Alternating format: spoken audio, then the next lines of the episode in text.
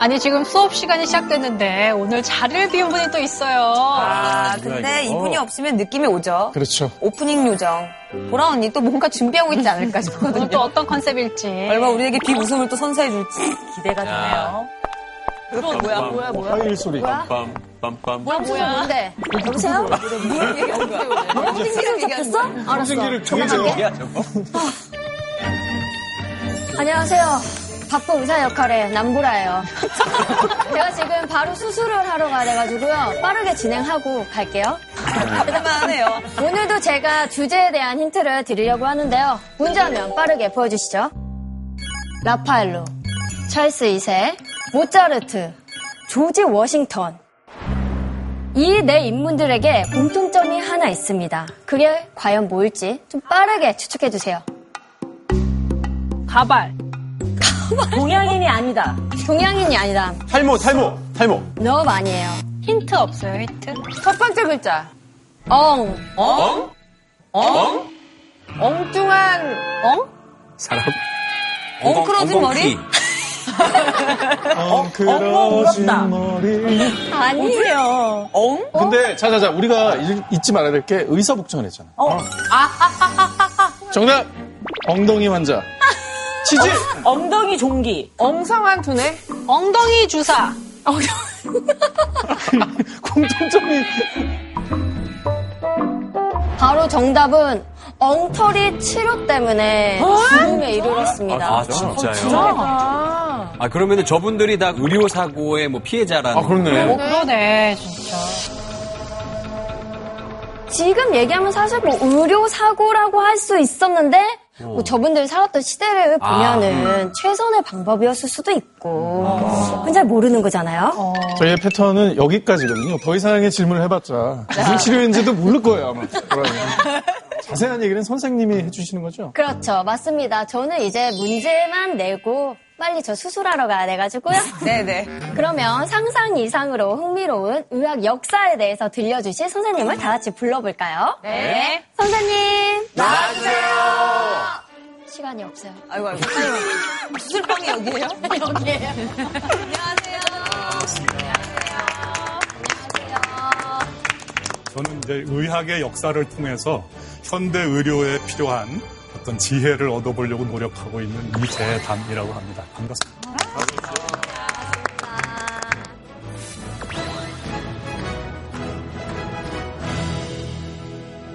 저 지금 방금 봤던 이 역사 속의 인물들이 엉터리 치료 때문에 죽게 됐다는데 이게 과연 어떤 치료를 받다가 이렇게 된 건가요?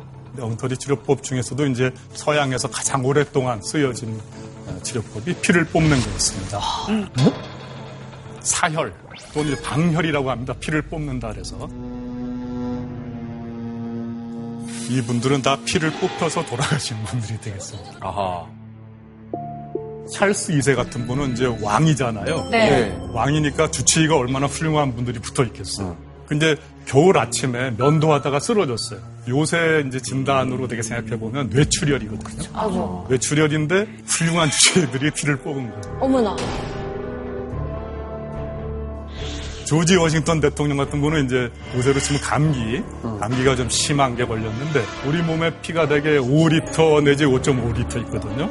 피를 2.5리터를 뽑고 2.5리터?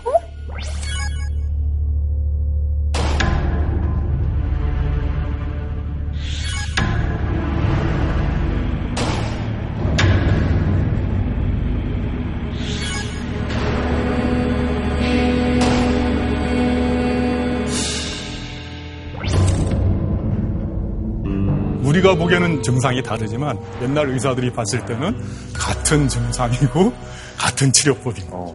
야 선생님 제가 놀라운 게 그래도 저때 다들 한 가닥 하신 분이잖아요. 그렇죠. 이렇게 엉터리 치료를 좀 했다는 게 약간 믿기지가 않거든요. 아니 그리고 저분들의 인물을 보니까 지금 거의 한 3, 400년 동안 쭉 있었던 일인데 그렇죠, 그렇죠. 그러니까 아니, 경험이- 서양에서는 계속 무슨 일만 있으면 피를 뽑았다. 어머나. 천년 이상 이어진 치료법이거든요.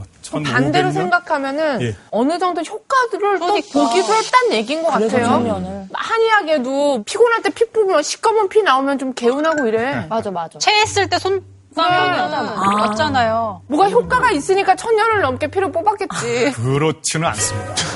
효과를 안 봤는데 계속.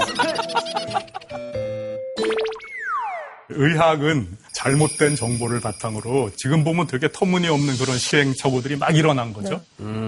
근데 지금도 사실 비과학적인 의료 정보를 접할 때가 종종 있더라고요. 그렇죠. 리고 사실 또 어떻게 보면 정보가 너무 많으니까 혹시 그 중에서 비과학적인 정보가 있는 건 아닐까, 어떻게 옥석을 가려야 할까도 고민되고. 맞습니다. 좀 그러니까 그렇습니다. 정보가 괜히 쏟아지는데 그러다 보니까 의학자, 의사 뭐 이런 사람들이 아니더라도 자기가 스스로 이 의학 정보가 맞는 건지 뭐 옳게 내가 이해를 하고 있는 건지 이런 거를 감별할 수 있는 판단력을 키워야 됩니다.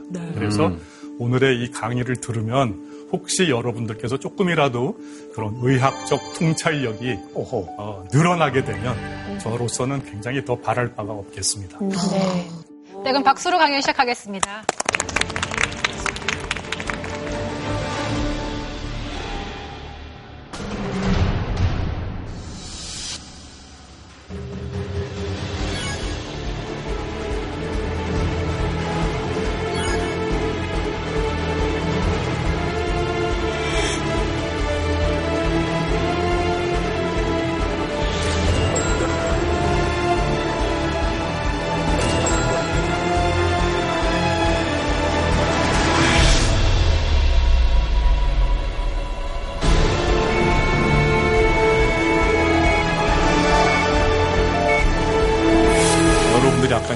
피를 뽑았냐 어, 그렇죠. 네, 하셨잖아요. 그 근거가 되는 이론이 있으니까 뽑는 거 아니겠어요? 네.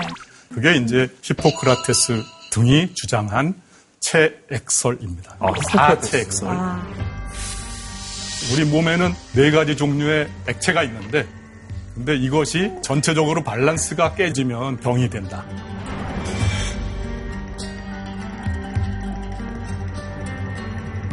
근데 히포크라테스 선서도 있고 되게 의학 계 네. 뭐 아버지 이런 분인 줄 알았는데 지금 의학 아닌 거잖아요. 저 얘기는. 아니죠. 그러니까 이것도 의학인 거죠. 음. 그때 당시에 사원소설의 근거를 둔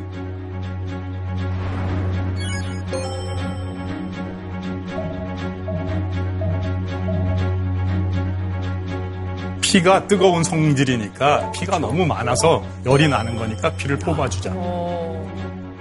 피를 뽑을 때도 그냥 뽑는 게 아니고 그 사람이 태어난 생년월일, 별자리, 뭐 이런 거를 다 생각해서 피를 왼쪽 어깨에서 뽑아라.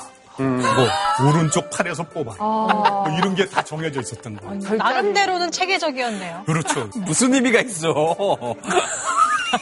지금 보면 되게 엉성한 것 같지만 질서 정연한 이론이 있었기 때문에 그 이론을 어기면 의사가 아니다 이렇게 됐기 때문에 그걸 계속 하는 거죠. 왜 그럼 히포크라테스라는 분이 의학의 아버지라고 불리느냐? 네. 원래 이제 고대 문명에도 의학이 있었을 거 아니겠습니까? 네. 그 거슬러 올라가면은 이집트에서 더 올라가면 수메르까지 올라갑니다. 근데 그런 고대 문명에서는 내가 죄를 지어서 신이 벌을 줘서 병이 생긴다. 이렇게 생각을 한 거예요. 그래서 치료법은 그렇게 되면 어떻게 되겠습니까? 회개. 그렇죠. 회개하고 기도하고 부적 붙이고. 예. 근데 그리스에서만은 히포크라테스라는 분이 종교와 의학이 완전히 분리된 상태로 발전했기 때문에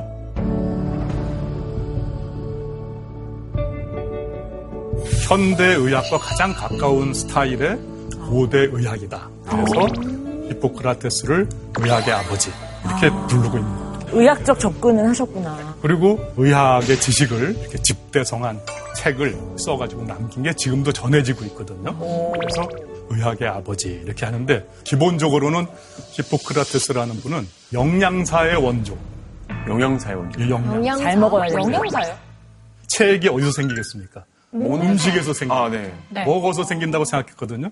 그렇기 때문에 일단은 아프면 뭘 먹여야 됩니다. 그게 식이요법이죠. 원래 히포크라테스는 식이요법의 전문가였어요. 과학이네요. 그런데 어떤 사람이 무진장 아파가지고 못 먹어요. 그다음에 열이 엄청나. 이럴 경우에는 피를 뽑아줘요. 시기까지는 좋았는데 근데 아무리 뽑아도 열이 안 내리니까 계속 뽑아요. Oh my God. 저희도 가끔 의학 드라마 보면 이제 히포크라테스 선서라는 거 예, 예, 예. 보잖아요.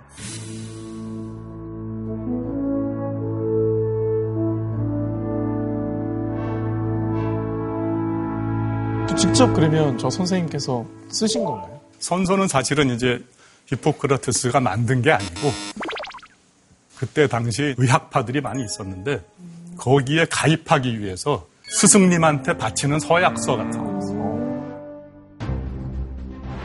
나는 본인에게 이러한 기술을 가르쳐 준 사람을 나의 양친처럼 존중하고 그가 돈을 필요로 하면 내 것을 나눠주겠습니다. 그의 자식들을 나의 남자 형제처럼 생각하고 그들이 이 같은 기술을 습득하려 한다면 무상으로 계약을 체결하지 않고 그들을 가르칠 것입니다. 약간 대학원 갑질 생각나는데. 그렇죠. 의대 교수 자녀는 무시험 입학이고 전액 장학금이다 이런 얘기죠. 아, 그렇네요. 이게 약간 조직의 예. 조직의 어울리는 조직의 그렇죠. 조직의 그 충성 서약 같은 거. 요것이 이제 흘러내려 왔는데 2차 대전 때 나치스 독일에 의사들이 협력해가지고 아주 나쁜 짓을 한 그런 경험이 있잖아요. 예, 예. 그래서 앞으로는 우리가 그런 걸 하지 말자. 그래서 1948년에 좋은 내용을 골라서 68년에 개정을 해서 의과대학에서 졸업식에 쓰고 있습니다. 우리가 그냥 단순히 히포크라테스는 뭐 굉장히 윤리적이고 뭐 성스러운 이렇게 생각하시는데 그때 꼭 그렇지만은 않았다. 이런 걸 우리가 볼 수가 있는 거죠. 약간 피 뽑는 무서운 형이었네요. 이 히포크라테스의 의학을 이어받아서 더 발전시키면서 완전히 정립한 사람이 로마의 의사 갈레노스라는 분입니다. 히포크라테스의 사체액서를 받아서 발전시키고 특히 이제 해부학을 잘했어요. 해부라고 하는 거는 이제 시체를 가지고 하는 게 사실은 해부인데 예. 이 시기에는 사람 시체를 해부하는 거는 좀 금지가 돼 있었거든요. 로마 시대는. 그래서 주로 이제 돼지, 양, 원숭이 이런 걸 가지고 이제 해부를 했습니다. 지금 앞에서 칼질하고 있는 사람은 이제 조수. 뒤에서 얘기하고 있는 사람이나 아니면 그 건너편에 있는 사람이 아마도 교수. 그 다음에 딴 데 보고 있는 사람들이 학생.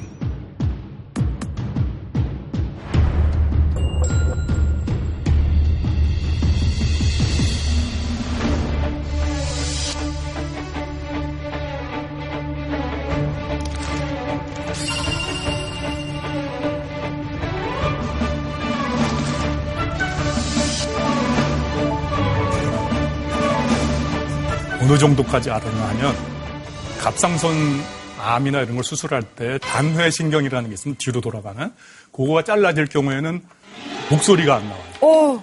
성대를 지배하는 신경인데 그런 걸 이 사람이 다 써놨어요. 와. 주로 주장한 바가 음식을 먹으면 창자로 해가지고 간으로 들어가서 간에서 피가 생긴다. 피는 간에서 심장으로 들어가고 폐에서도 심장으로 들어가는데 좌심실하고 우심실 사이에 구멍이 있어가지고 피가 왔다 갔다 한다. 그리고 심장에서 나온 혈액은 말초 혈관에 가서 사라져 버린다. 보는 걸 몰라. 순환이 아니라 직선 개념이네요. 그렇죠, 그렇죠. 동물을 가지고 해부를 했기 때문에 약간 틀린 부분이 있었어요. 아, 그렇지만 중세가 되면 기독교에서는 이 갈레노스의 이론을 아주 절대적인 걸로 인정을 해요. 어, 하느님이 인간을 만들었잖아요. 갈레노스가 해놓은 해부가 그대로다. 뭐가 잘못된 게 한 개도 없다. 만약에 갈레노스가 틀렸는데 이렇게 얘기하면 이단이 되고 화형에 처해지고 그럴 수 있겠다. 야, 함부로 틀렸다 얘기를 못하는 그런 상황이 1400년 동안 이어집니다. 1400년이요?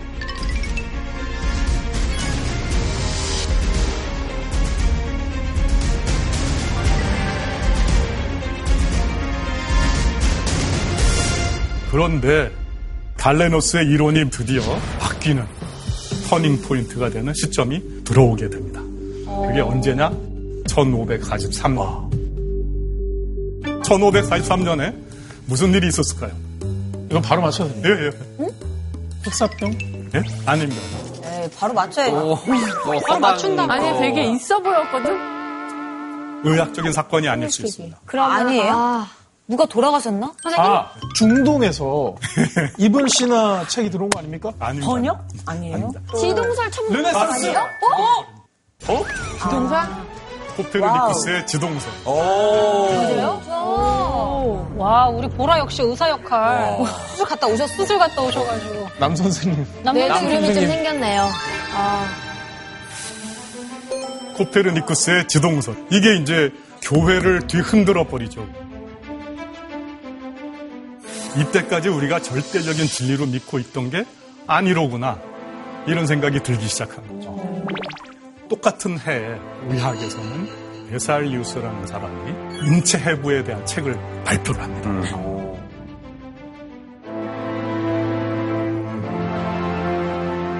의학에 있어서는 갈레노스가 아닐 수도 있네.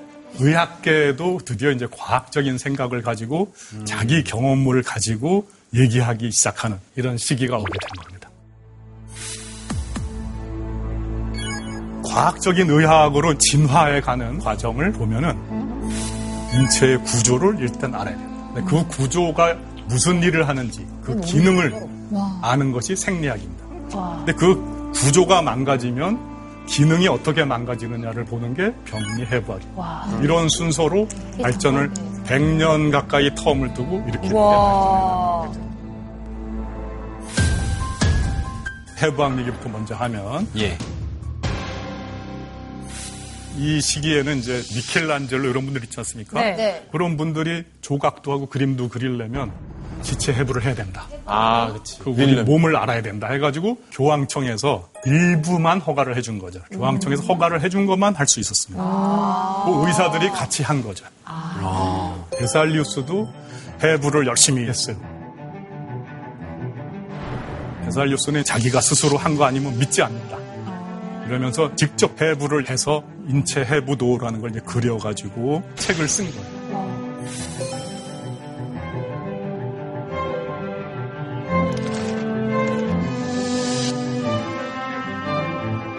야. 직접. 본인이 그린 게 아닙니다. 티치아노라는 화가의 제자쯤 되는 얀 칼카르라는 사람이 그린 그림입니다.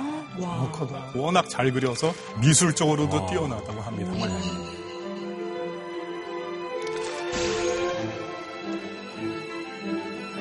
갈레노스에 비하면은 화가가 제대로 그린 게 훨씬 낫죠.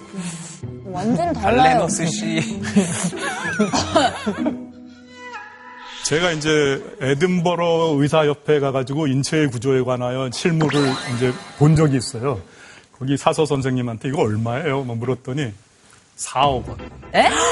4억 원. 영어판이 나왔어요. 예. 이제 그 그림은 그대로 해가지고 나와서 제가 우리 도서관에도 한 권 있으면 좋겠다고 얘기를 했더니 사서 선생님이 오시더니 300만 원입니다. 300만 한 권에 원이요? 300만 원. 살 수가 없어요. 독사본인데요? 독사본인데. 와. 책에 의하면 갈레노스가 틀린 곳을 한 200여 곳 지적을 했다. 그 중에서도 가장 중요한 부분이 심장에 구멍이 있다 없다.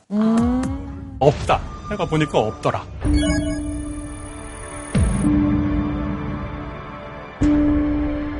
갈레노스가 틀린 데가 많다. 이걸 계속 주장한 거죠. 그러니까 교황청 얘기를 우습게 하냐 이래가지고 이제 쫓겨나고 이런 거예요. 아, 학교에서.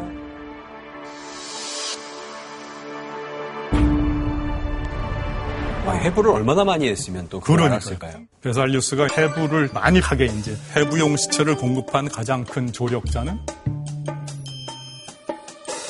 큰 조력자는 그 사형 집행자 친구. 그렇죠, 그렇죠. 재판관, 재판관. 재판관 친구. 판사. 요새는 도둑질을 하면 징역 몇 년 뭐 이런 거 있지 않습니까? 근데 이제 그때는 그런 게 없고 재판관 마음대로 했어요. 베살리우스가 이제 시체가 필요하다. 오늘 들어온 애들 중에 어떤 놈이야? 그러면 소매치기인데요. 그 사형. 그래가지고 이제 바로 보내주고. 그때 당시에는 해부용 시체를 구하기가 어려워가지고 동네 뒷산에 교수대가 있었는데요. 거기 걸려있는 시체를 밤에 훔쳐다 와가지고 막 해보고. 또 19세기에도 스코틀랜드에서는 여관 주인이 홀로 온 사람 이런 사람 죽여가지고 팔고 그래요. 혼자 여행하지만 선물. 베살리우스에 관한 이제 일화를 하나 또 말씀을 드리면은 뭐예요? 베살리우스가 이제 스위스로 가는 도중에 어떤 마을에 이제 들려서 하루 자게 되는데 마을 사람들이 보니까 어이구 뭐 파도가 대학교 유명한 해부학 교수님이 지나가신데 그냥 보낼 수 없다. 우리가 쇼를 한번 봐야지. 이 시기에는 사람 해부하는 건 쇼 같은 거예요. 해부가요? 어머. 실제 사체 해부를 가지고 손님을 끄는 아, 구경을 하러 온 거야? 사람들이 구경하러 오죠. 그러니까 이걸 하면 인기가 막 올라가요. 어머. 마을 사람들이 베살리우스에게 해부학 쇼를 부탁을 합니다. 어. 그랬더니 아, 당연히 뭐 해드리죠. 이렇게 됐는데 그날 잡혀온 사람 중에 사형 그래가지고 쇼를 했다. 아니, 이게 사람 목숨인데. 중세 사람들이 저걸 되게 좋아했나 봐요. 사람 해부하는 거가 이제 얼마나 인기가 있었냐 하면은 저기 보시면 저 해부학 극장도 있네요. 계단식 극장이에요. 예. 그래서 위에서 보고 밑에서는 해부를 하는 거죠.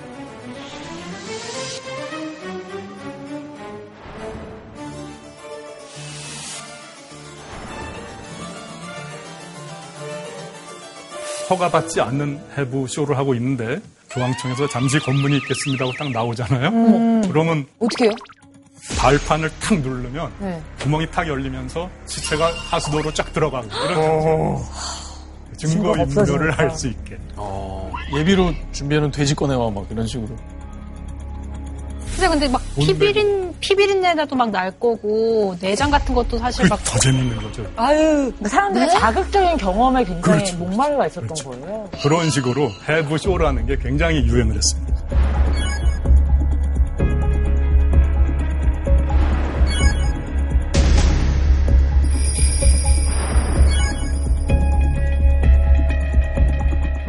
베살리우스의 해부학 이런 거를 기본으로 해서 생겨나는 게 생리학이 되겠습니다.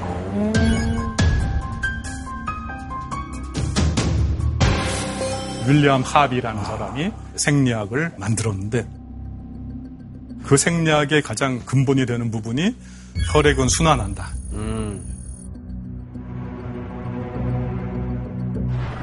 갈레노스는 음식을 먹으면 간으로 들어가서 간에서 피가 생긴다. 그리고 저 말초 혈관에 가서 없어진다. 이렇게 얘기했는데 윌리엄 하비는 생각해봐라.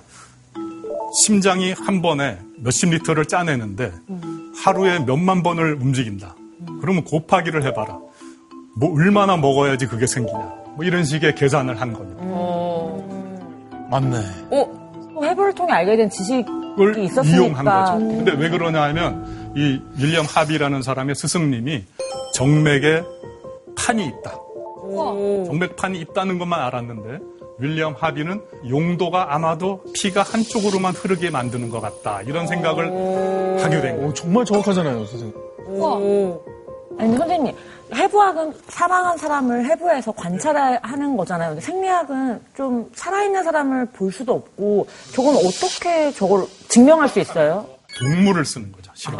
그래서 하비가 잘했던 게 뱀을 사용했어요. 뱀? 뱀은 심장 박동이 굉장히 느려요. 그렇기 때문에 몇 번을 움직이는지 이런 게 다 보이는 거죠. 그래서 그 계산도 잘 되고 그래서 뱀을 사용했다.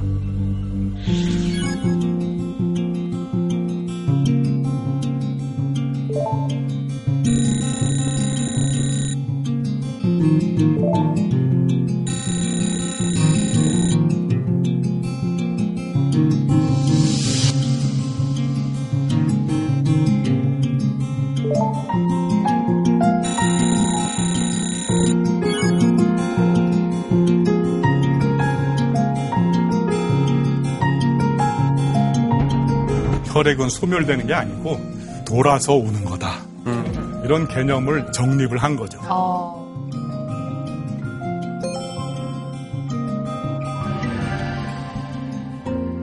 윌리엄 하비도 어쨌든 갈레노스의 이론을 뒤집은 거잖아요. 그렇죠. 많은 핍박을 또 비판을 받았나요? 그래야 되죠. 근데 이제 이 사람은 1607년인가 8년에 이미 다 이런 걸 알았어요. 근데 1628년에 책을 내잖아요. 아, 그동안에 뭐 했냐 하면 자기 친구, 의사, 이런 사람들 데려다가 이거 실험하는 거 너 구경해봐라. 너 이거 잡아줄래? 뭐 이러면서 계속 같이 공범을 oh 만들어. my God. 세상에. 20년 하니까 다 공범이니까 뭐라고 할 수가 없는. 와, 세계적이다. 떡밥을, 떡밥을 심하게 풀어요. 그렇죠, 그렇죠. 윌리엄 하비가 일단 피는 돈다 이런 걸 주장했고 이게 확정되는 거는 말피기라는 사람이 모세혈관을 이제 발견함으로써 이제 마지막 부분이 연결이 되는 거죠.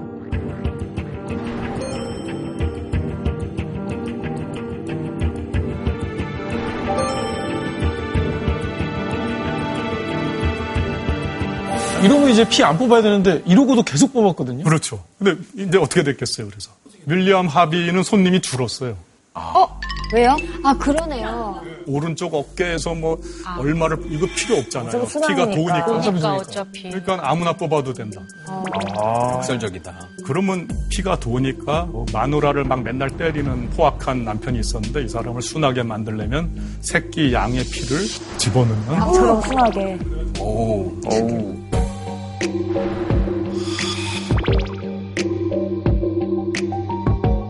되게 역사를 보다 보면 뭐 좋은 사실이 하나 발견되잖아요. 그러면 의사들이 득달같이. 그거를 성급하게 응용해서 환자가 더 죽어요. 그렇구나. 술 죽어.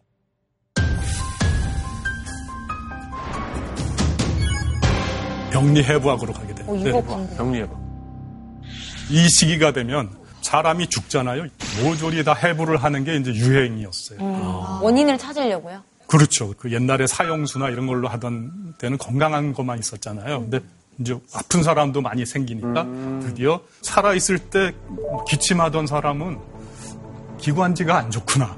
이런 게 이제 알려지게 되는 거예요. 그래서 조반니 몰간이라는 사람이 700명 케이스를 모아가지고 책을 만듭니다. 그책 만드는데 50년. 요점은 뭐냐? 병이라고 하는 거는 체액의 불균형이 아니고 어떤 장기가 망가지면 병이 되는 거다. 이걸 드디어 이제 증명해낸 사람. 각 장기에 어떤 변화가 있으면 어떤 병이 되는지를 우리가 알아보자.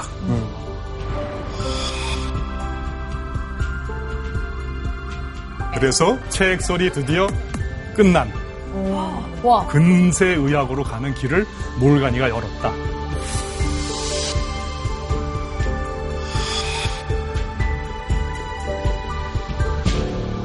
그 아까 피 뽑아서 돌아가신 네 분 중에 마지막에 계신 프랭클린 같은 경우는 1709. 근데 훨씬 더 뒤인데 그래도 계속 뽑습니다. 이쯤 되면 이제 안 뽑지 않아요? 근데 안 장기에 무슨 약을 써야 될지 모르잖아요. 아니 그리고 그것도 그렇고요. 그렇구나. 요새는 인터넷이 있지만 옛날에는 이게 번지는데 100년 걸리는 거예요. 지식 확산에 이런 지식이 퍼져 나가고 이제 응용되는데.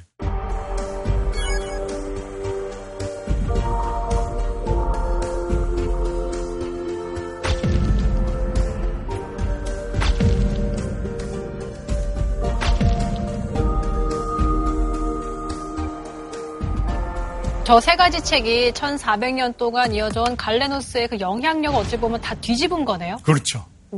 드디어 이제 아, 갈레노스도 많이 맞았지만 무오류의 진리는 아니다. 이런 개념을 이제 의사들이 가지게 된 거죠. 거기에 플러스 하면 환자가 이제 이제 살아있는 상태에서 그 증상을 연구를 하고 예. 그 연구를 토대로 해서 그 병이 무엇인가를 알아내는 이런 이제 개념들이 의사들한테서 이제 생기기 시작한 거죠. 요거를 제대로 만든 게 불란서입니다. 1789년에 프랑스 혁명이 일어납니다. 근데 이제 그때 보니까 이 의과대학이라는 게 다 귀족이나 재벌 아들들만 들어가고 뭐 이- 이런 거예요. 뭐 제대로 환자 고치는 것 같지도 않고 그래서 싹 없애라. 싹 없애버렸어요. 뭐를요? 의과대학. 아니, 잠깐만, 진짜요? 예. 그리고 지금부터 내가 의사 하고 싶으면 의사 해라. 자유다. 돈벌이 되면 하고 싶은 사람 하라. 네, 하고 싶은 사람 의사 해라. 네, 면허는 필요하지 않아요? 면허 필요 없어요. 에? 지식도 면허가. 면허는 나중에 나폴레옹이 이제 황제가 되고 나서 1803년에 이제 면허제도 도입하게 야. 됐죠. 진짜 혁명이네. 예, 그 전에는 우리나라는 자유의 나라니까 그냥 마음대로 해라 이렇게 된 거예요. 허가제가 아니라 신고제였군요. 신고제도 아니고 아니에요? 그냥 막 하는 그냥 해. 그래서 어떻게 됐겠어요? 수많은 사람이 또 죽었어요. 많이 있고. 그만, 그만해, 이제 좀. 당연하지 않겠죠. 아무나 돌팔이가 뭐 피 뽑는 거나나할수 있어. 그래가지고 아무데나 막 짜- 자르고 하니까 골마서 죽고 뭐 해열증 죽고 그렇게 되는 거죠. 야, 자유에 대한 대가가 굉장히 혹독했네요. 그러게. 그런데 불란서가 그때 당시에 이제 전 유럽을 상대로 전쟁에 들- 돌- 돌입하지 않습니까? 나폴레옹. 두세 달 만에 군의관이 600명이 전사한 거예요. 그 아무나 의사 하니까 아무 도움이 안 되잖아요. 네. 아, 역시 이거는 specialist가 해야 되겠구나. 이런 생각을 다시 하게 됩니다. 한번 크게 배워보고 이게 느끼게 잘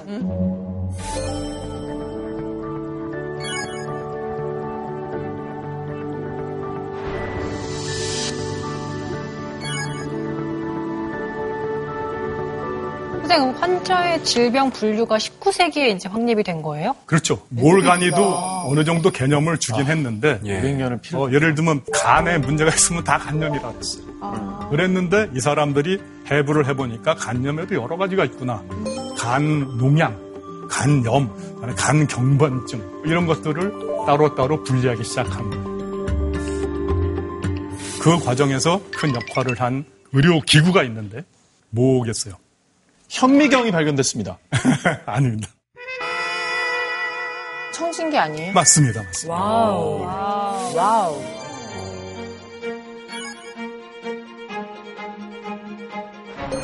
르네 라엔넥이라는 의사가 있었는데 어떤 비만인 여자 환자를 진찰을 해야 되는데 옛날에 그냥 귀를 그냥 갖다 대고 들었거든요. 예. 이렇게 여자 환자한테 이렇게 또 가슴에 귀를 대기도 그렇고 비만이기 때문에 이게 또 잘 들리지도 않을 것 같아서 생각한 김에 이걸 노트를 딱 접어가지고 이렇게 된 거예요. 그랬더니 소리가 잘 들리거든요.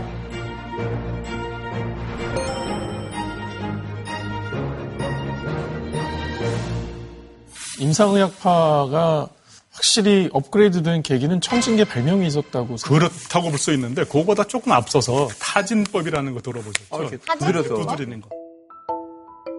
아웬 브루거란 사람이 부모님이 저 여관하셨는데 포도주 얼마 남았나 가서 봐라 그러면 가서 이거 열어보기 귀찮아서 두들기고 뭐 이러다가 이제 폐에다 대고 때리면 물이 여기까지 차면 소리가 여기서 다 달라진다. 뭐 이런 거 한 그 책을 쓴 게 있어요. 와, 정말 우연한 기회에 알게 됐네요. 전체 내과 의사들이 이제 그거를 쓰고 있는 시대에 저게 마침 나온 거예요. 그래서 합치니까 옛날에는 의사들이 증상만 보고 얘기만 듣고 시체 해부만 했는데 이제는 검사를 할 수 있게 됐다.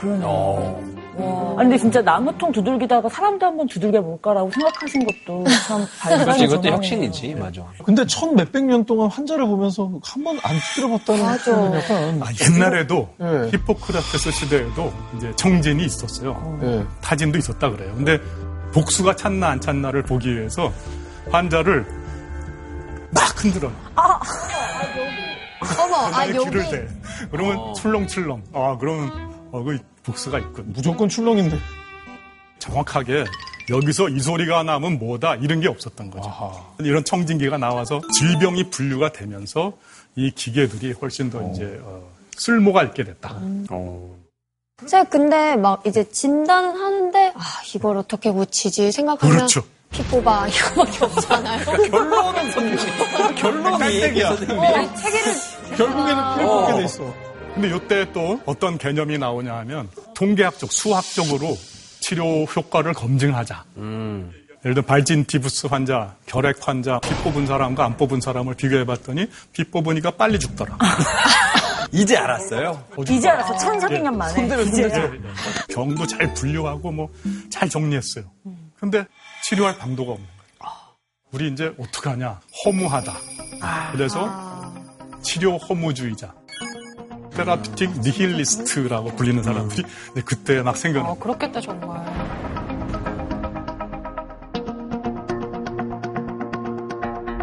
결론은 어떻게 내렸겠어요? 피 뽑아. 피라도 뽑지 말자. 피는 이제 뽑지 말자. 그럼 우리 할 게 없지 않나요? 그러니까 뭐 하지? 다른 걸 찾아. 예방의학 하자. 이제 고칠 수는 없으니 예방이라도 하자. 이런 개념이 좀 그때에 생겼. 그러다가 이제 또 한 번 우리 서양 의학사에서 이제 터닝 포인트가 되는 시간이 이제 옵니다. 그게 바로 1865년이 되겠습니다. 1865년. 무슨 일이 있었길래요? 그때 도움이 됐다. 외과 얘기인데요. 일단은 1865년 이전의 대표적인 외과 수술법은 뭐 어떤 게 있었을까 한번 생각을 해보시죠. 피 뽑기. 외과 수술이니까 외과 수술. 절단. 네? 절단. 그렇죠, 그렇죠. 제일 큰 수술이 팔다리를 자르는. 아, 뭘 썩었을 때. 그렇죠. 그러니까 예를 들면 손가락이 썩기 시작했다. 어머나. 근데 봤는데 나을 것 같지 않다 그러면 손목에서 빨리 잘라줘야지. 손목에서 더 번-? 번지지 예, 않게. 더 올라가서 패혈증이 안 되는. 사지 절단술은 그래도 마취는 하고 한 건가 봐요. 아니죠. 아니죠. 아니. 그냥 한 oh my God. 1846년 연말 이전에 일어난 사지 절단술은 다 마취. 그냥 한안 거예요. 하고. 기절하겠네, 기절. 왜 46년에 마취가 나왔는데 왜 또 도움이 안 됐냐 이렇게 생각하실 수 있는데 네. 마취가 나왔잖아요. 의사들이 와 신난다 하고 수술을 엄청 했어요. 더 잘랐어. 죽었군요. 더 죽었죠. 더 잘랐어. 뭔가 이렇게 하나가 밝혀졌는데 그 다른 게 받쳐주지 못하면 더 환자들은 더 많이 죽어나요. 말 그대로 선생님 진짜 그 마취도 안 하고 저렇게 하면 진짜 죽을 만큼 아플 거 아니에요? 그러니까요. 그러니까 이제 의사 선생님이 아 이거는 손이 이게 썩어오니까 이제 수술을 해야 되겠습니다. 이렇게 얘기하면 자살하는 사람 뭐 이런 사람도 막 죽음보다 못하는데. 수 있고. 어, 그래서 이제 수술을 하기 전에 뭐라도 마취를 좀 해야 되지 않냐 이런 네. 생각이 있었겠죠 당연히. 그래서 뭐 술을 왕창 먹인다거나 아니, 그래, 그런 거 괜찮네. 그럼 감염이 더 심해지지. 감염이 더 심해지죠. 아편을 쓰는 수법이 제일 좋았다 그러고요. 철면술로 마취를 하는 것도 있었고, 그 다음엔 제일 많이 쓰였던 게 피를 많이 뽑아서 기절시킨다. 어머나. 죽겠는데요, 근데. 몸이 아프면서 그러니까 어차피 수술해서 또 힘들 사람을 피를 기절할 때까지 피를 뽑는 굉장히 많이 뽑는 거거든요. 뽑은 다음에 수술을 했다. 그러니까 그런 시대가 있었던 거죠. 아니, 쇼크사로 죽었을 것 같아요. 그렇죠. 어, 그때 당시에 명의의 조건은 무엇이겠습니까? 힘센 사람. 좋죠. 어. 잡고서 해야 되니까. 되니까. 겁이 없는 빨리 잘라주는 사람. 그렇죠. 고통을 짧게. 빨리 하는 사람. 훌륭한 의사다 하는 거는 나는 무슨 수술을 몇 분에 했어. 이게 이제 자랑이고 그 사람의 실력입니다.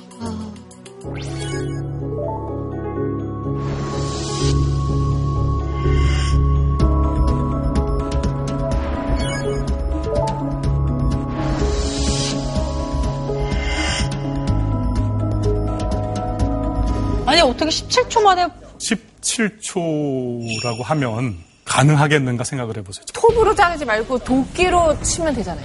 뭐 다른 혈관이나 의사잖아요. 이런 것도 생각해야 되잖아요. 그러니까 그런 거를 다 생각해서 하는데 17초라는 거는 아니, 이게 그런 거는 동맥이나 이런 거는 크게 안 건드리면서 그런 거 실로 묶으면서 잘라야 되는 거죠.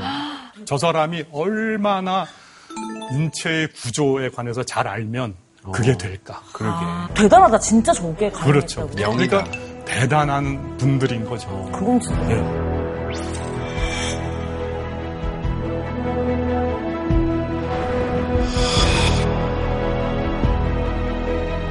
그 중에서도 가장 뛰어난 실력으로 인정받은 외과 의사 로버트 리스턴이라는 분인데 근데 이 양반은 이제 그 수술할 때 신사 여러분 시간을 체크하세요. 한 다음에 시작하고 하거든요. 실력이 워낙 뛰어나서 영국 최고의 의사. 이거는 뭐 인정을 할 수밖에 없는. 그런데 의료 사고를 가장 많이 했어. 근데 이제 대신에 의료 사고도 많이 나요. 장 나르는 거 다르네. 저분이 그분 아닌가요? 세계 최초의 사망률 300%. 맞습니다. 사망률이 300%라고요? 사망률 300%라는 건 뭐죠? 300%가 어떻게 해야 되는 100%가 거야? 아니라 300%. 이게 뭔 소리야?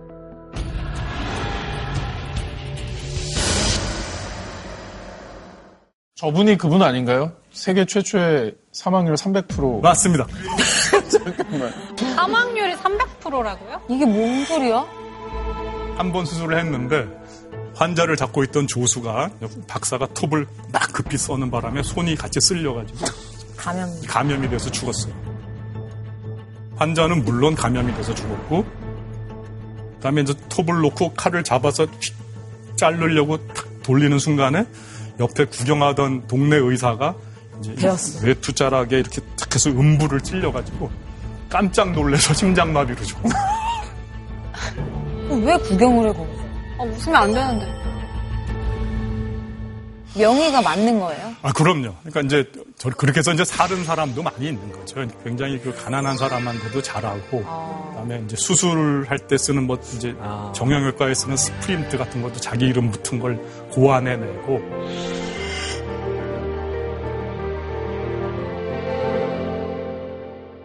선생님, 근데 환자 입장에서는 절단하지 않고. 그럼요. 아, 굳이 자르지 않고 치료하는 게 그럼- 제일 좋지 않습니까? 그럼. 제발요. 아, 굳이 자르지 마세요. 드디어 그런 일이 이제 생기게 되는 어떤 거예요. 발견이 있었길래. 의사들이 드디어 환자를 돕게 됐다. 그건 무슨 얘기냐 하면 드디어 절단하지 아, 않고도 자를 수 있게 역설적이네요. 됐다.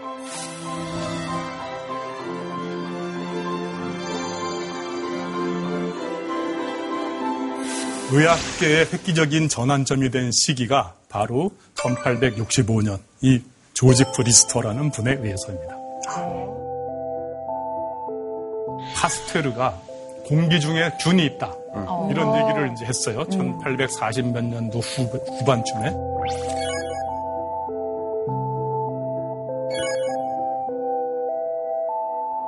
이런 사실들은 듣고 그렇다면 공기 중에서 뭐가 안 들어가게 하면 되지 않겠는가 이런 생각을 한 거죠. 그래서 상처 부위를 소독을 한다. 이런 개념을 생각해낸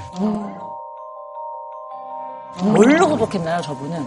이것저것 다 해봤죠. 그랬더니 하수도 냄새 나는 거를 이제 없애기 위해서 뿌리는 페놀 레드라고 있었어요. 석탄산. 사람한테 쓰면은 너무 독하니까 희석을 해서 자기 손도 씻고 기구 소독에도 쓰고 상처 부위에 바르고 이런 식으로 좀 소독을 한번 해보자. 12살짜리 소년이 마차바퀴에 치여가지고 정강이 뼈가 골절이 됐는데 당시에 어, 교과서적 치료가 잘라라. 그 위에. 예, 안 그러면 균이 들어가서 다 죽으니까. 그런 상황인데 이 양반이 이거 소독 한번 해보자.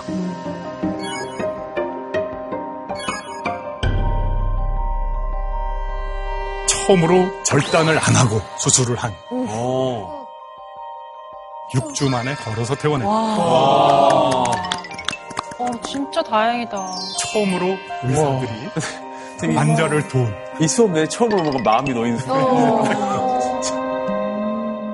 부패할 때 방부제를 써서 부패를 막는다 해서 방부법을 처음으로 수술에 도입한 사람이 리스터다. 어,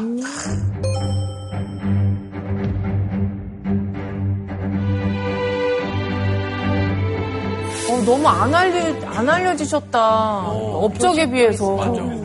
구강 청결제 리스터린 뭐 이런 거 예, 네네네. 네. 그게 이분 이름에서 나온 거예요. 아, 진짜. 근데 여러분들 어, 옛날에 강의에 나왔다고 들었는데 비엔나에서 저 산모들이 감염돼서 막 죽는데 손을 씻으면 된다 해가지고 쫓겨난 의사 제멜바이스. 어떤 사람이 리스터한테 방부법을 최초로 한 사람은 제멜바이스가 아니겠는가 물었더니 그래요 그런 분이 있었어요 그렇다면 그분이 먼저죠 다 후보가 아, 리스통은 뭐. 신사라고 보셔야 죠 진짜. 젠틀맨.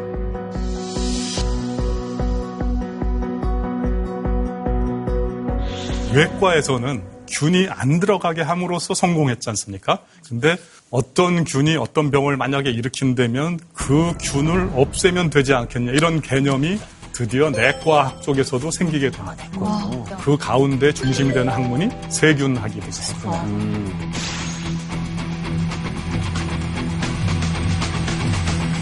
이 세균학을 발전시키는데 제일 필요한 기구는 현미경. 당연히 현미경이다. 그래서 이 현미경을 제대로 이용해서 세균학을 발전시킨 사람. 세균학의 원조 로베르트 코후 이런 분이 있습니다. 시골의 의사예요. 너무너무 지겨운 거예요. 사모님께서 도저히 안 되겠다 싶어가지고 이거라도 갖고 놀아라 하고 현미경을 생일 선물로 줍니다. 이 사람 이걸 가지고 3년 만에 탄저균이라는 균을 순수하게 배양을 했어요.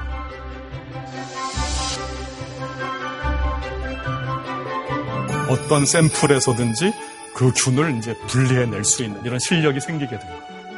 근데 보니까 의학사에서 새로운 거를 좀 하는 경우에 네.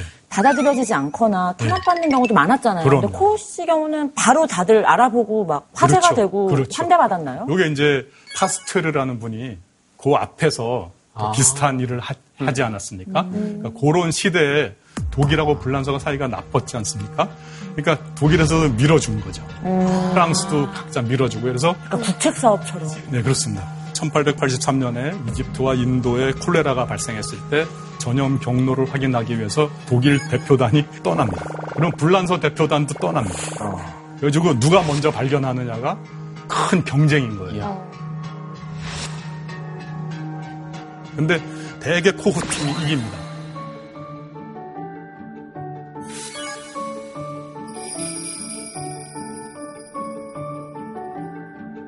국민 영웅 이런 거 됐었겠어요. 저 그럼요. 그러니까 베를린 위생 연구소에 그냥 바로 교수로 데려다가 쓰고 연구소 따로 차려주고 막 파스트르 연구소 차려줬듯이. 근데 이제 1882년에 결핵균을 발견한 게 이 사람의 가장 큰 업적이에요. 결핵이 그때 당시 인류의 사망 원인 1위였거든. 불치의 병이었어요. 그런데 82년에 드디어 그것도 이제 파스트르 이런 사람들이 발견할까봐 몰래 해가지고 드디어 딱 발견했어요. 그래서 베를린 의학회에서 발표를 합니다.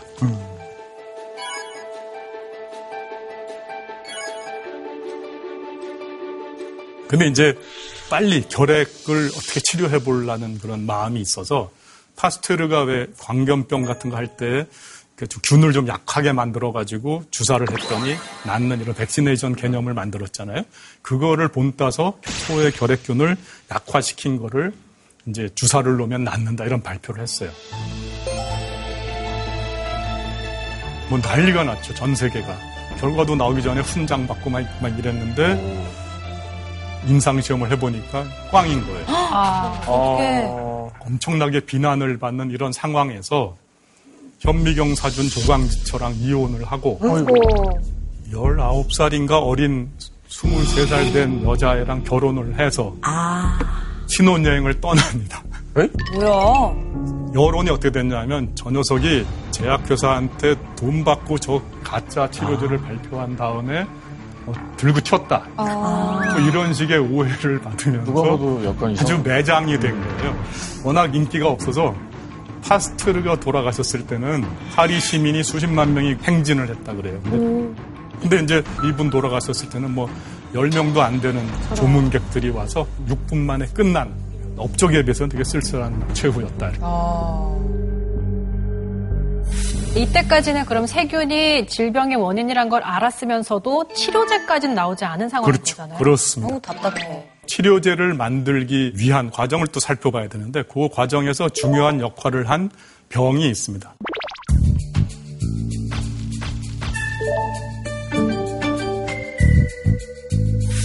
아, 배운 것 같은데? 잠깐만. 나폴레옹, 슈베르트, 슈베르트, 괴테. 유럽 하면 역시 매독인데 그렇죠. 매독 맞습니다. 근데 이제 매독은 만성병인데요, 지금은. 그때는 급성병이었습니다. 막 죽었어요. 그때 당시에 이제 파리에서는 그냥 지나가는 사람의 인사가 키스였대요. 그래서 파리 인구의 30%가 매독. 아이고. 뭐 다른 도시들도 대개 20% 정도가 매독. 뭐 이런 상태였던 거예요. 매독 때문에 그러면 비주로 바뀐 거예요? 그렇다고 봐야 될 것 같습니다. 이제 교회 측에서 볼 때는 이게 성병인 게 확실하다. 그래서 이런 거 하지 말자. 이런 식으로 좀 돼가지고 이제 많이 이제 좀 정화가 됐다고. 그렇지만 인구의 20%가 매독인 이런 상황이 그 후 한 200년 가까이 이제 계속 이제 유지가 되는 거예요. 대책이 없는 상황이죠. 요거를 이제 치료하는 시도가 이제 일어나게 됩니다. 그 근본에 뭐가 있어야 되죠? 현미경으로 매독균을 발견을 해야 됩니다. 그쵸. 예. 1905년에 샤우딘이라는 사람이 발견을 합니다. 그랬더니 어떻게 됐겠어요? 이제 얘를 어떻게 죽일까? 얘를 어떻게 죽일까를 연구해야 되잖아요. 얘를 이제 알았으니까. 네. 근데 그때 나타난 사람이 독일의 폴 에를리히라는 이제 의사입니다. 이 사람은 조직을 아주 선명하게 염색하는 거에 굉장히 특기를 가지고 있었어요. 매독균만 뚜렷하게 보이게 염색이 되는 어떤 화학 물질이 있는데 만약에 그 화학 물질을 조금 변형시켰는데 매독균이 죽으면 이거는 그대로 약이 아니겠습니까? 그런 생각을 한 거예요. 그래서 염색을 합니다. 계속 균이 죽는지 안 죽는지 계속 관찰을 하는 거죠. 606번째 만에 드디어 듣는 약이 나왔어요. 그거를 쌀바르산 606 이렇게 명명을 하게 됩니다. 쌀발산이 나옴으로써 드디어 전신의 세균 감염도 어, 주사를 맞으면 나을 수 있다는 개념이 생겼. 이런 개념을 화학요법 이렇게 얘기를 합니다.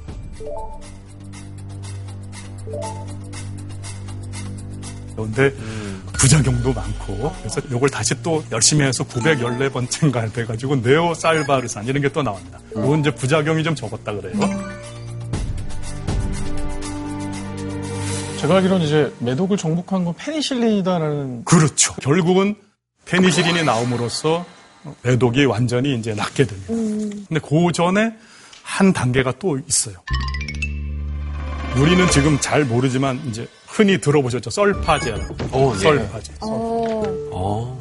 방금 보시다시피 어떤 화합물이 있는데 그 화합물을 어떻게 어떻게 구조를 바꾸면 세균을 죽일 수 있다. 이런 개념이 생겼잖아요.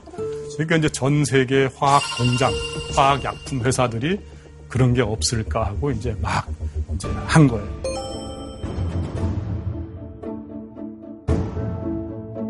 쥐를 갖다 놓고 균을 주사를 해요. 근데 한쪽에는 합성한 약을 먹이고 한쪽에는 안 먹이고 이거를 그냥 허구헌날 하는 거예요.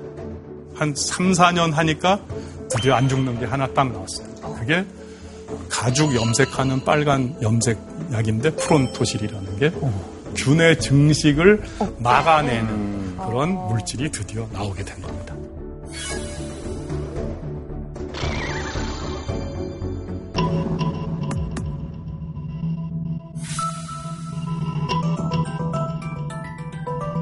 그때 표준 치료는 절단인데 아, 안 돼. 도마크가 실험실에서 약을 가져다가 애한테 이제 주사를 놓은 거예요. 그랬더니 나았다. 우와. 쓸 약이 없던 시대에 드디어 약이 나온 거예요. 자신을 가지고 있었는데 루즈벨트 대통령의 아들이 이비인후과 병이 걸렸는데 잘못하면 열이나 잠당 죽을 정도까지 갔는데 이 약으로 살아납니다. 와.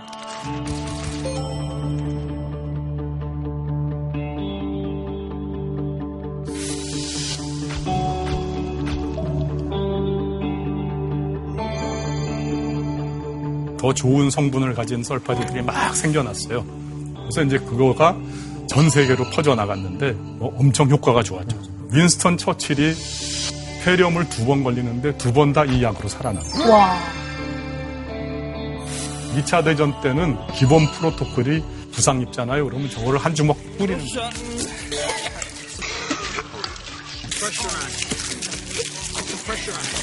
영화에서 봤습니다. 소금 뿌리듯이. 뭐 이런 정도로 굉장히 많이 사용됐기 때문에 새로운 어떤 무기가 의사들한테 주어진 거죠.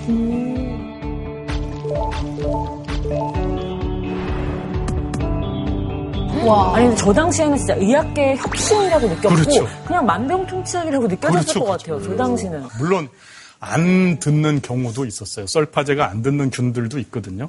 그거는 나중에 페니실린이 커버하게 돼요. 그러면 최초의 항생제는 프론토실은 항생제라고 하지 않고요. 항균제라고 합니다. 그러니까 세균이 자라는 데 필요한 영양분을 못 먹게 만드는 거예요. 항생제는 어, 생물에서 나온 재료로 어, 세균을 죽일 경우에 항생제라고 합니다.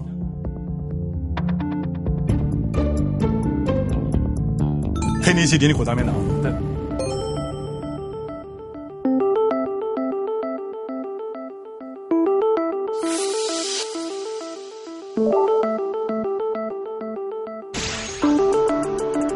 페니실린은 28년에 발견은 했는데 이걸 끝까지 소독약으로만 생각했어요. 그러니까 뇌상에 바르면 낫는다. 이렇게만 생각했어요. 10년 후에 이제 후배 의사인 플로리라는 사람이 새로 이제 그 다시 만들어낸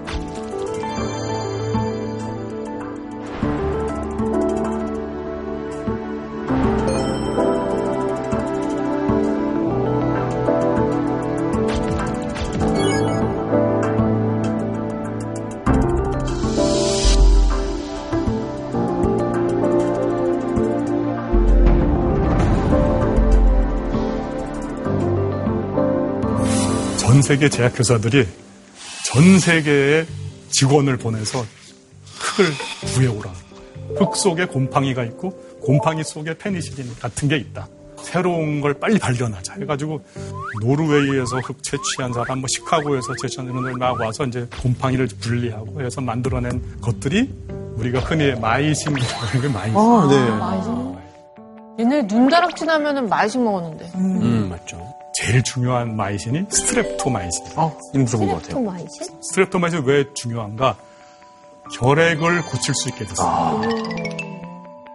그 다음에 이제 뭐 액티노마이신이라든가 뭐 이런 여러 가지 이제 항암제로도 쓰이는 마이신들이 또 막 생기게 되고 의사들이 드디어 이제 질병의 원인을 알고 그거를 치료하는 specific한 방법을 알게 되고 그러니까 현대 의료는 그래서 잘 됐다 이렇게 생각할 수 있잖아요. 근데 여러분 자세히 한번 또 생각을 해보세요.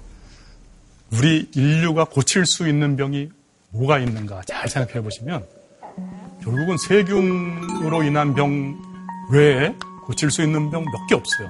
근데 암도 고치잖아요, 이제. 암도 고치죠. 근데 암도 일부 있는 거예요. 근데 완전히 고칠 수 있는 뭐 노화라든가 이런 거 유전에 관련돼서 복잡함 이런 건 우리가 고칠 수 있는 병이 별로 없어요. 그러니까 의과대학 책 같은 거 찾아보면 원인 모름, 치료법 뭐잘 모름 뭐 이런 거 굉장히 많아요. 병. 그래서 앞으로 더 많이 치료를 해 나가려면 더 많은 사실을 확인하는 그러니까 말하자면 큰 모자이크 그림이 있다 그러면 모자이크 한 조각 한 조각을 찾아가는 팩트 파인딩을 계속해 나가는 거 이게 제일 중요한 게 아닌가 이런 생각이 듭니다. 사실 모두의 바람은 현재 인류 모두를 고통스럽게 만들고 있는 코로나19 이 백신이 개발이 되는 거거든요. 전 세계 하루 확진자가 80만 명대를 넘고 있습니다. 감염력이 더 강한 영국발 변이 바이러스는 계속 발견되고 있습니다.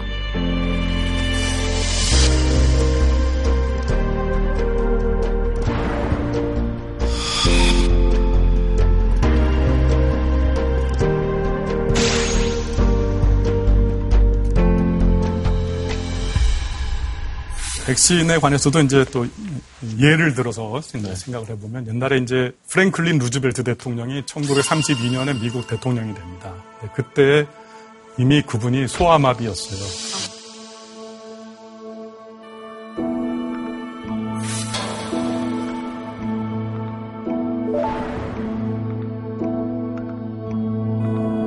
전 국민이 야, 이 우리 소아마비 한번 어떻게 좀 해보자. 백신을 만들자. 이런 운동이 일어났어요. 그래서 백신이 언제 생겼냐? 1955년에 생겼어요.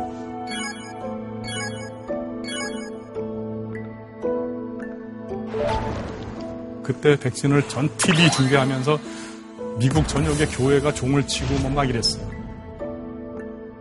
그 솔크 백신이 먼저 나오고 좀 이따 세빈 백신이라는 게 나왔는데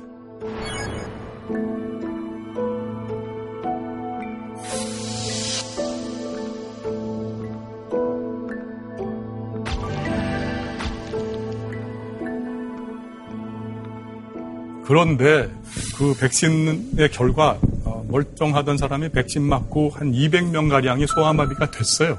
아이고. 그러니까 에? 그건 뭐 굉장히 손해인 거죠. 아니, 그렇지만- 멀쩡했던 사람이요? 그렇죠,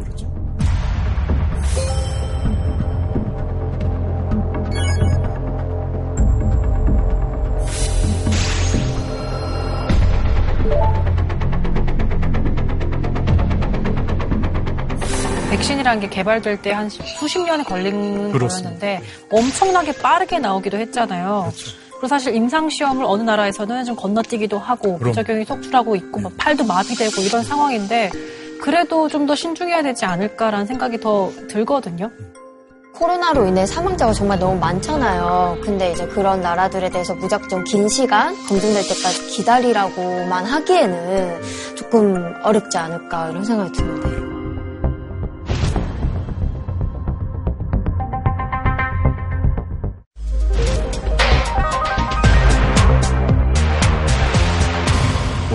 그렇죠. 그렇기 때문에 어떤 일을 결정할 때는 어떻게 해서 이익이냐 손해라를 그 이제 밸런스를 따져봐야 되는데 그래서 이제 어떤 나라들에서는 만약에 백- 어떤 백신을 맞고 사고가 나서 문제가 생기면 나라가 보상을 해줘요.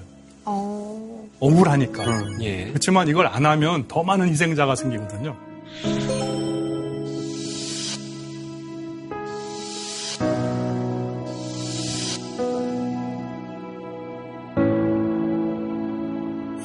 제 생각에는 코로나도 그렇게 해야 되지 않을까 싶습니다.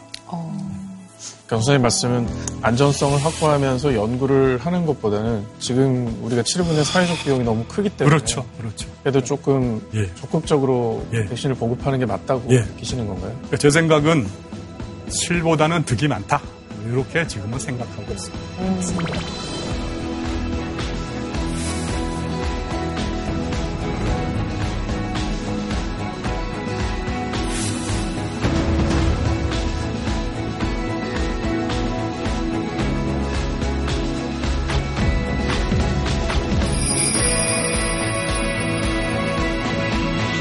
뭐 정보의 홍수로 많은 사람이 혼란을 겪고 있잖아요. 예. 또 괴담 같은 것도 많이 나오고 예. 그러니까 무엇보다 오늘 수업을 통해서 우리가 진짜 정보는 무엇인지 이 걸러낼 수 있는 통찰력을 키울 수 있는 그런 수업이 되지 않았나 싶습니다. 감사합니다.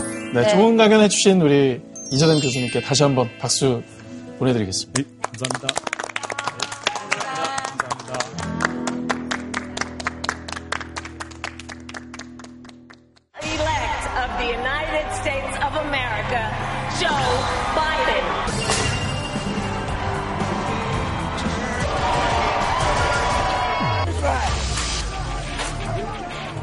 깔끔하게 승복했으면 약간 실망했을 것 같아요. 열심히 살아가는 그 모습을 보면서 약간 반성을 해요. 롤모델이 진짜, 그러면- 아유. 트럼프 대통령이 이번에 낙선을 하긴 했는데 47%는 콘크리트 지지층이라는. 정말 큰 문제 아니에요. 근데 이제 가장 큰 문제는 이거예요. 민주당 내에 이제 계파 갈등이라고 이제 사법부에 의해서 제동이 걸릴 수가 있어요. 왜 이렇게 사람들이 대통령 하려고 그러는지 이해가 안 돼. 맞아. 좋은 게 하나도 없잖아. 고통받을 것 같은데. 바이든 행정부가 어떤 도전에 직면을 할지 심층적으로 어, 분석을 해보도록 하겠습니다.